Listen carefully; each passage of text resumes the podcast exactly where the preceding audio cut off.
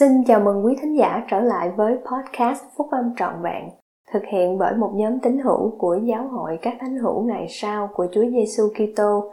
Chúng tôi xin được chia sẻ cùng quý vị các nguyên tắc phúc âm giúp chúng ta có một cuộc sống hạnh phúc từ những bài viết đăng trong các tạp chí của giáo hội phát hành định kỳ vào mỗi tháng.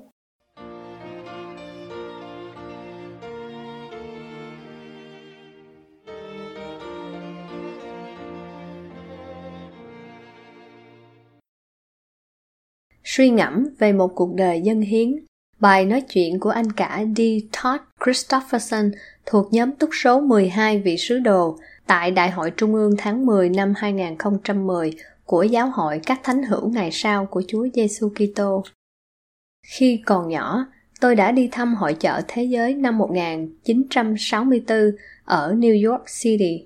Một trong những điểm ngừng ưa thích của tôi là gian hàng của giáo hội thánh hữu ngày sau với mô hình các ngọn tháp của đền thờ Salt Lake đầy ấn tượng. Lần đầu tiên ở đó, tôi đã xem cuốn phim Con người tìm kiếm hạnh phúc. Cuốn phim đó mô tả kế hoạch cứu rỗi do anh cả Richard L. Evans thuyết minh đã có một ảnh hưởng quan trọng đối với nhiều khách tham quan, kể cả tôi. Anh cả Evans nói điều này trong số nhiều điều khác. Cuộc sống mang đến cho các anh chị em hai món quà quý báu đó là, một là thời giờ và cái kia là sự tự do, lựa chọn. Tự do làm với thời giờ của mình, điều mình muốn. Các anh chị em được tự do trao đổi thời giờ đã được định trước cho những điều ly kỳ.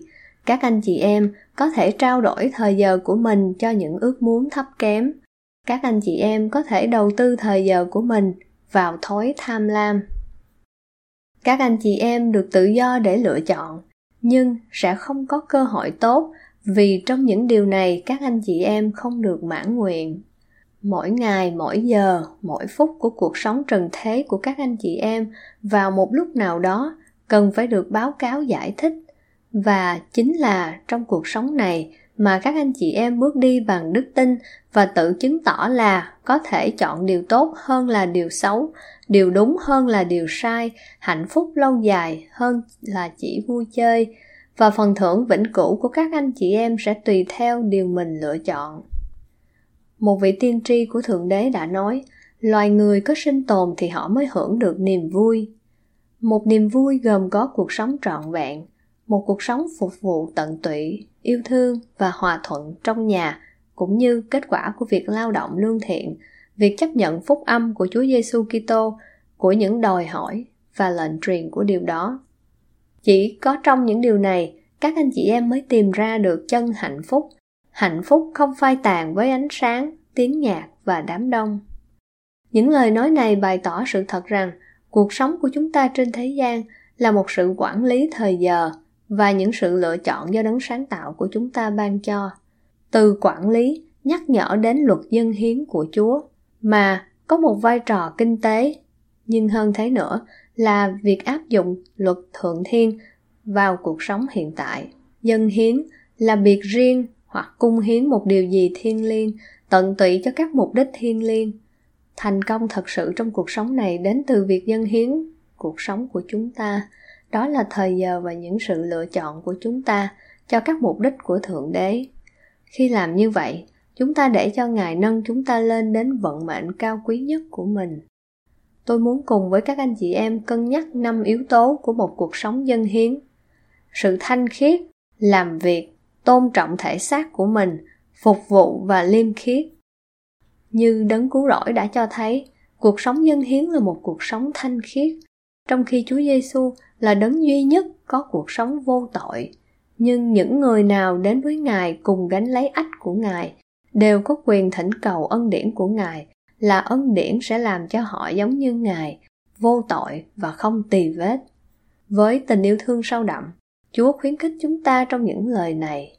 Hãy hối cải, hỡi các ngươi ở các nơi tận cùng của trái đất.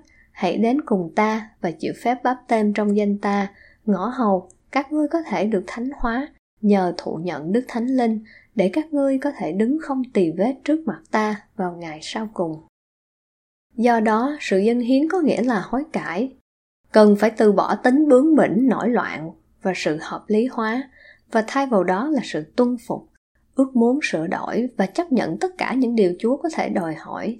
Đây là điều mà vua benjamin gọi là từ bỏ con người thiên nhiên, chịu theo những sự khuyên dỗ của đức thánh linh và trở thành một thánh hữu nhờ sự chuộc tội của đấng kitô là chúa một người như thế được hứa sẽ có được đức thánh linh hiện diện lâu dài một lời hứa được ghi nhớ và tái lập mỗi lần một linh hồn hối cải dự phần tiệc thánh trong bữa ăn tối của Chúa. Có lần anh cả B. H. Robert bày tỏ tiến trình đó bằng những lời này. Người nào bước đi như vậy trong ánh sáng, sự thông sáng và quyền năng của Thượng Đế, thì cuối cùng chính bằng cách tự mình kết hợp với điều đó sẽ làm cho ánh sáng, sự thông sáng và quyền năng của Thượng Đế thành của riêng mình.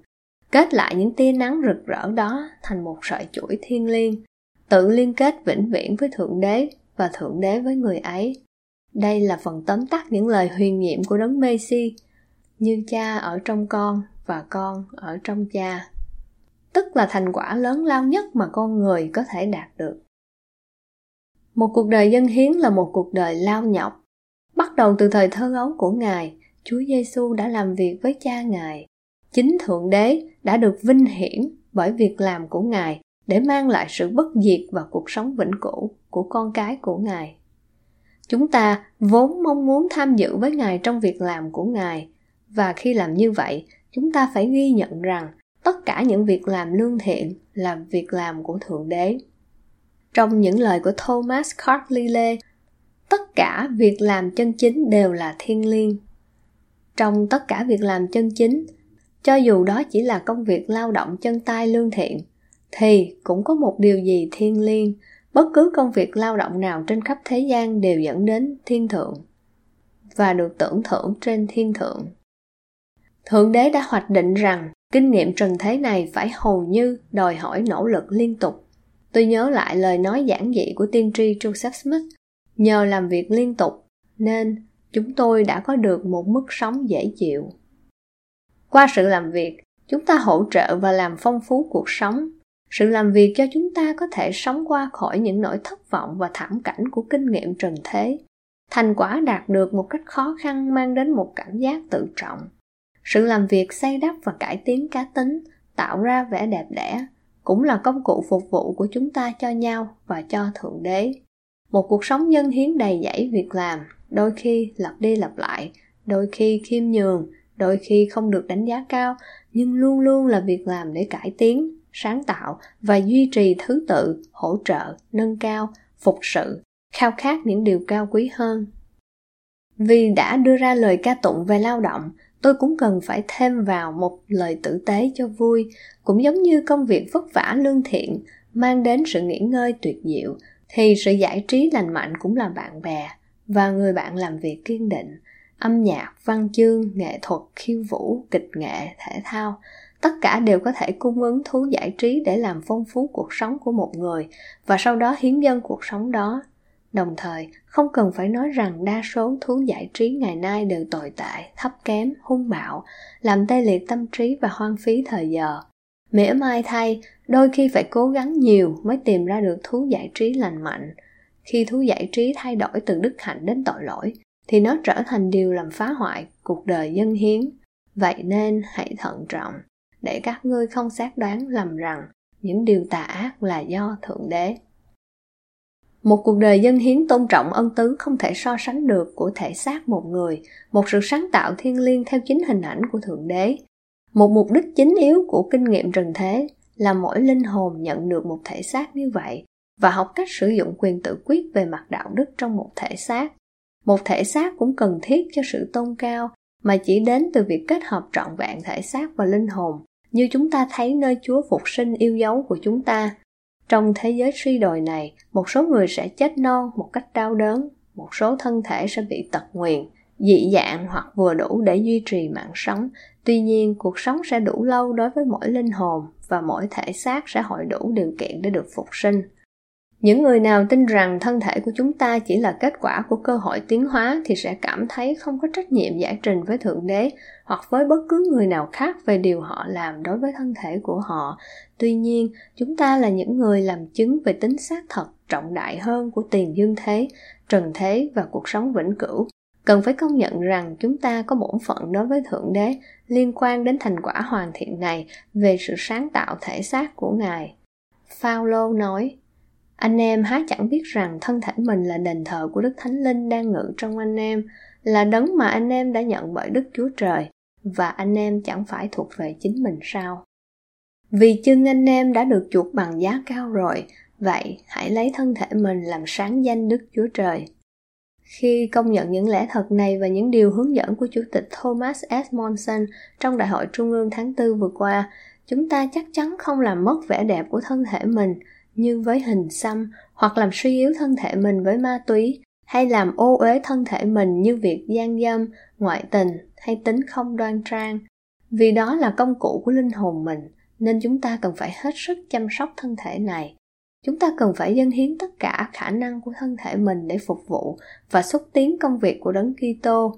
Phaolô nói: "Vậy, hỏi anh em, tôi lấy sự thương xót của Đức Chúa Trời, khuyên anh em dâng thân thể mình làm của lễ sống và thánh. Đẹp lòng đức chúa trời, ấy là sự thờ phượng phải lẽ của anh em. Chúa cho thấy rằng, một cuộc đời dân hiến là một cuộc đời phục vụ. Nhiều giờ trước khi nỗi thống khổ của sự chuộc tội của ngài bắt đầu, chúa đã khiêm nhường rửa chân các môn đồ của ngài và phán cùng họ rằng, vậy nếu ta là chúa, là thầy mà đã rửa chân cho các ngươi, thì các ngươi cũng nên rửa chân lẫn cho nhau vì ta đã làm gương cho các ngươi, để các ngươi cũng làm như ta đã làm cho các ngươi. Quả thật quả thật, ta nói cùng các ngươi, đầy tớ chẳng lớn hơn chủ mình, sứ giả cũng chẳng lớn hơn kẻ sai mình. Nhưng những người nào âm thầm và ân cần đi làm điều thiện, thì đều là tấm gương dân hiến. Không một ai trong thời kỳ chúng ta đã kết hợp chặt chẽ đặc điểm này vào cuộc sống hàng ngày như chủ tịch Thomas S. Monson ông đã trao dồi khả năng biết lắng nghe để có thể nhận thức được ngay cả lời thì thầm nhỏ nhẹ nhất của thánh linh, báo cho biết nhu cầu của một người nào đó mà ông có thể tìm đến giúp đỡ. Ông thường đáp ứng bằng những hành động giản dị mà xác nhận tình yêu thương và sự chú ý thiêng liêng, nhưng thomas monson luôn luôn đáp ứng. Tôi thấy trong cuộc sống của ông bà nội tôi, alexander dewitt và louis vickery christopherson một tấm gương như vậy về sự dân hiến. Ông nội tôi là một người mạnh khỏe sáng lông cù rất giỏi trong thời kỳ trước khi có máy cắt bằng điện. Ông giỏi đến nỗi ông nói rằng trong một ngày tôi sáng lông cho 287 con cừu và đáng lẽ có thể sáng lông cho 300 con nhưng chúng tôi không còn cừu nữa.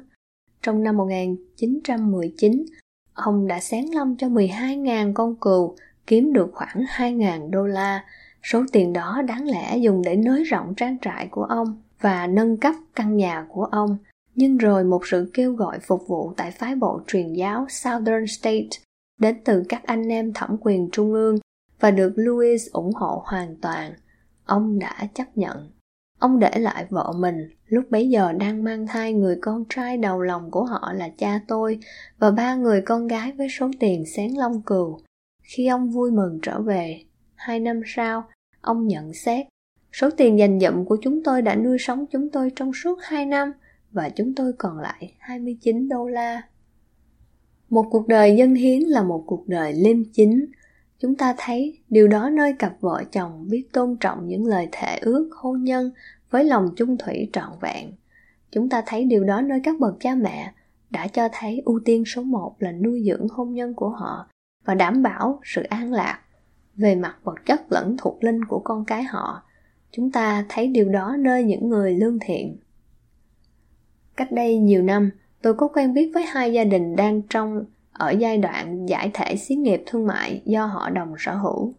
Hai chủ nhân chính, hai người đàn ông làm bạn và tín hữu của cùng một giáo đoàn Kitô hữu, đã thành lập công ty này nhiều năm trước đây. Họ có một mối quan hệ nói chung là hợp nhau với tư cách là hai người cộng sự kinh doanh nhưng khi họ lớn tuổi hơn và thế hệ kế tiếp bắt đầu dự phần vào việc kinh doanh thì xảy ra xung đột Cuối cùng cả đôi bên đều quyết định rằng việc chia đôi tài sản và tách ra riêng là tốt nhất. Một trong hai người cộng sự đầu tiên nghĩ ra một mưu kế cùng với các luật sư của mình để bảo đảm một lợi thế tài chính đáng kể trong việc giải thể công ty do người cộng sự kia và các con trai của người ấy trả tiền phí tổn. Trong một buổi họp của đôi bên, một trong số mấy người con trai đã than phiền về cách xử lý không công bằng và viện dẫn danh dự cùng niềm tin Kitô hữu của người cộng sự đầu tiên.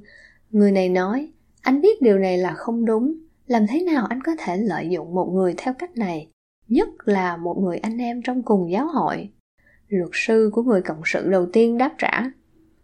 Thôi, khôn ra đi, làm thế nào anh có thể ngây thơ như vậy được? Tính liêm chính không phải là ngây thơ, ngây thơ có nghĩa là chúng ta không chịu trách nhiệm đối với Thượng Đế.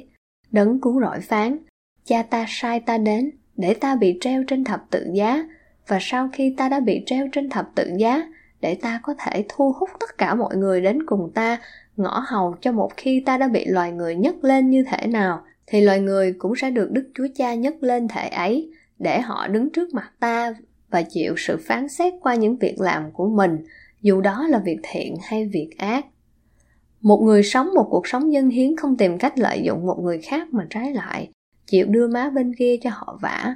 Và nếu bị đòi lấy cái áo ngắn, thì chịu đưa cho họ cái áo dài luôn. Lời của trách nghiêm khắc của đấng cứu rỗi là nhằm vào những người đạo đức giả. Tính đạo đức giả có sức hủy diệt khủng khiếp, không những đối với người có tính đó, mà còn đối với tất cả những người nhìn thấy hoặc biết về tư cách của người này, nhất là trẻ em. Tính đó hủy diệt đức tin trong khi danh dự tạo ra môi trường cho hạt giống đức tin nảy mầm. Một cuộc đời dân hiến là một điều đẹp đẽ. Sức mạnh và vẻ yên tĩnh của cuộc sống như vậy sẽ làm cho họ giống như một cây sai trái, được trồng trên đất tốt lành, bên dòng suối trong và kết được nhiều trái quý. Ảnh hưởng của một người nam hoặc một người nữ biết dân hiến có một ý nghĩa rất đặc biệt đối với những người khác, nhất là những người họ gần gũi và thân thiết nhất sự dân hiến của nhiều người đã qua đời, và những người khác đang sống ở giữa chúng ta đã giúp lập nền móng cho hạnh phúc của chúng ta. Tương tự như vậy, các thế hệ tương lai sẽ lấy can đảm từ cuộc sống dân hiến của chúng ta, công nhận họ mắc nợ các anh chị em về việc có được tất cả những gì thật sự quan trọng. Cầu xin cho chúng ta tự dân hiến với tư cách là các con trai và con gái của thượng đế, để khi ngài hiện đến, chúng ta sẽ được giống như ngài. Vì chúng ta sẽ trông thấy ngài như ngài vốn thật là vậy, để chúng ta có hy vọng ấy. Tôi cầu nguyện trong tôn danh của chúa giêsu kitô. Amen.